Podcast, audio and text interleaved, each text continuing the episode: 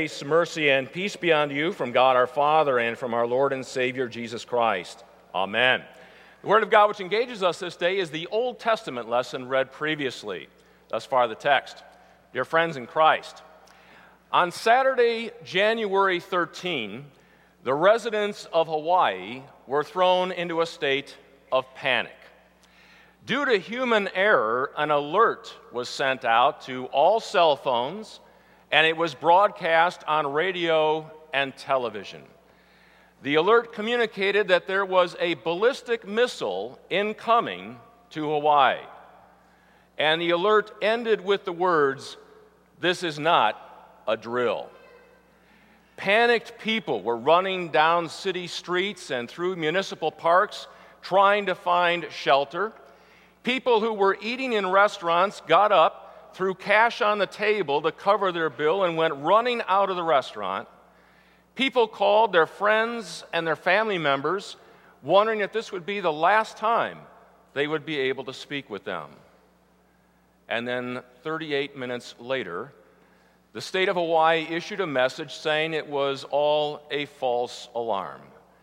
There was no incoming missile after all. And while many people were angry to learn that it all was a false alarm, there was also a widespread sense of relief. The doom and the destruction that they had feared was averted. And many people felt like they got a second chance at life. Well, that's exactly what the people of Nineveh must have felt like in our Old Testament lesson for today. For God sent the prophet Jonah to them, and just like the alert that was published on January 13 in Hawaii, Jonah had an alert for the people of Nineveh. It also was a message of doom and destruction to come, and it was not a false alarm. Jonah's alert yet 40 days, and Nineveh will be overthrown. But then, the unexpected happened. The people of Nineveh actually believed God and repented of all of their sin.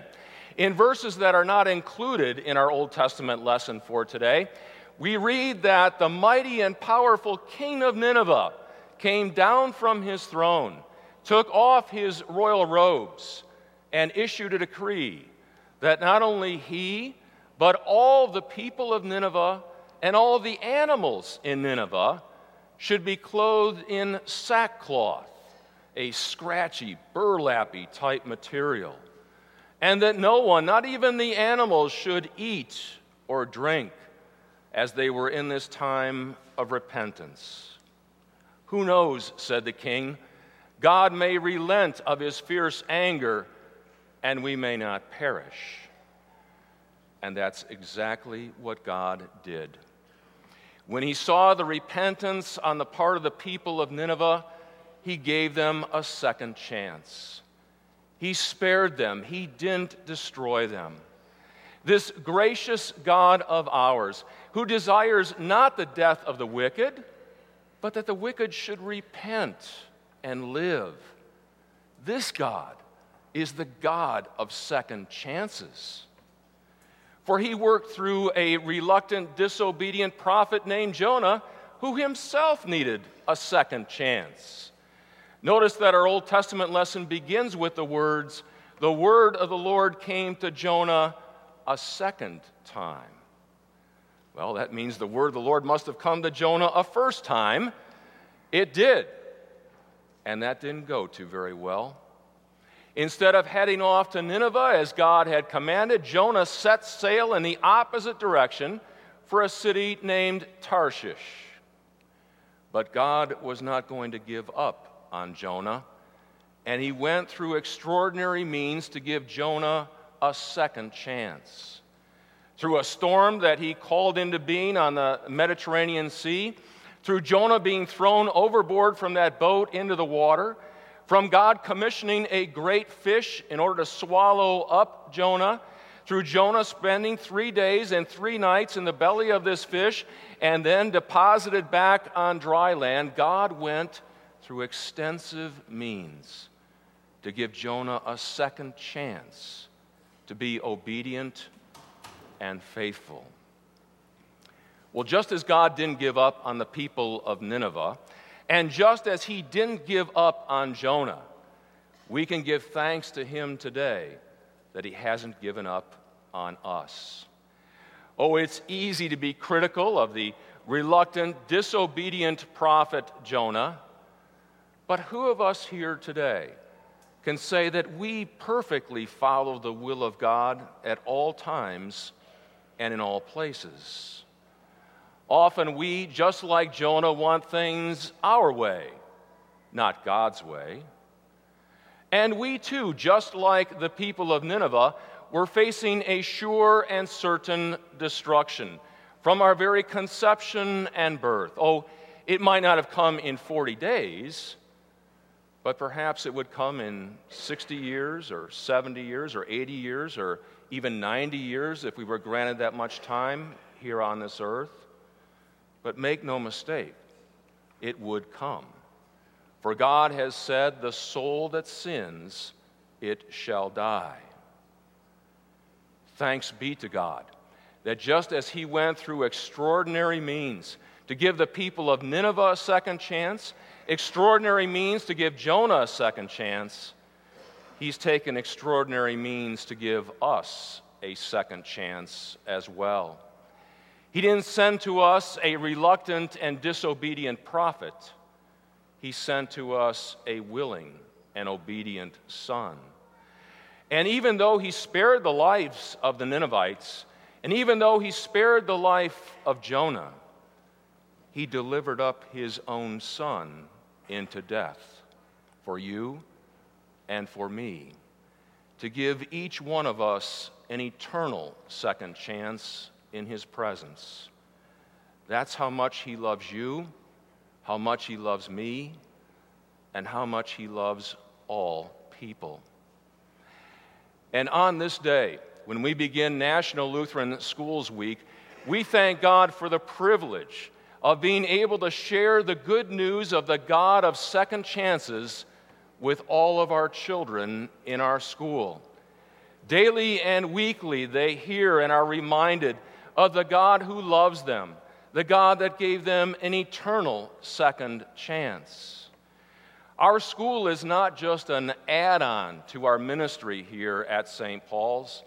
It is interwoven into the fabric, into the spiritual DNA of our congregation, and has been for 169 years. That's why we refer to ourselves as St. Paul's Lutheran Church and School because day in and day out, God is at work inside the walls of our school, our preschool, and our early childhood center. Beginning today and throughout the coming week, we're going to be giving thanks and praise to God for our students, our teachers, our staff, our volunteers, and all who are involved in this ministry of nurture and outreach. But there is one reason we need to return to Jonah. For there is one thing still unresolved in the book of Jonah. It would be nice from many standpoints if the book of Jonah ended with the last verse of our Old Testament lesson for today. God gave the Ninevites a second chance, God gave Jonah a second chance. Everybody would be happy. But there is a fourth chapter in the book of Jonah. And unfortunately, in this fourth chapter, Jonah is very angry with God. Angry that God would give the Ninevites a second chance. You see, the Ninevites were not only Gentiles, they were Assyrians. They were the avowed enemies of God's people. They were known for their sin and evil and for their vicious violence. And God gives these people a second chance? Jonah just couldn't seem to get past that. Well, on second thought, maybe it's good there is a fourth chapter in the book of Jonah. For God has placed people in our lives as well, maybe in our home, in our school, in our workplace, in our broader social contacts, people who need a second chance from us. They're not our enemies, at least I hope not. But instead, they are people who perhaps have done something or said something or failed to do something or failed to say something when they should have, and it hurt us and it made us angry. But just as God gave the Ninevites a second chance, just as He gave Jonah a second chance, just as He gave you and me a second chance, I hope you join me in remembering that these people in our lives who need a second chance are people for whom Christ died as well.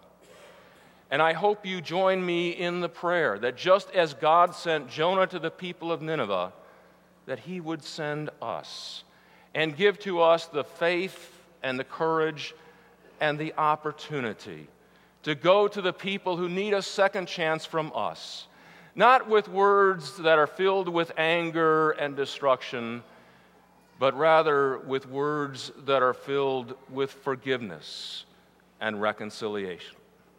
Words that flow from the God of second chances. Amen. And now may the peace of God that passes all understanding guard our hearts and our minds in this one true faith unto life everlasting. Amen.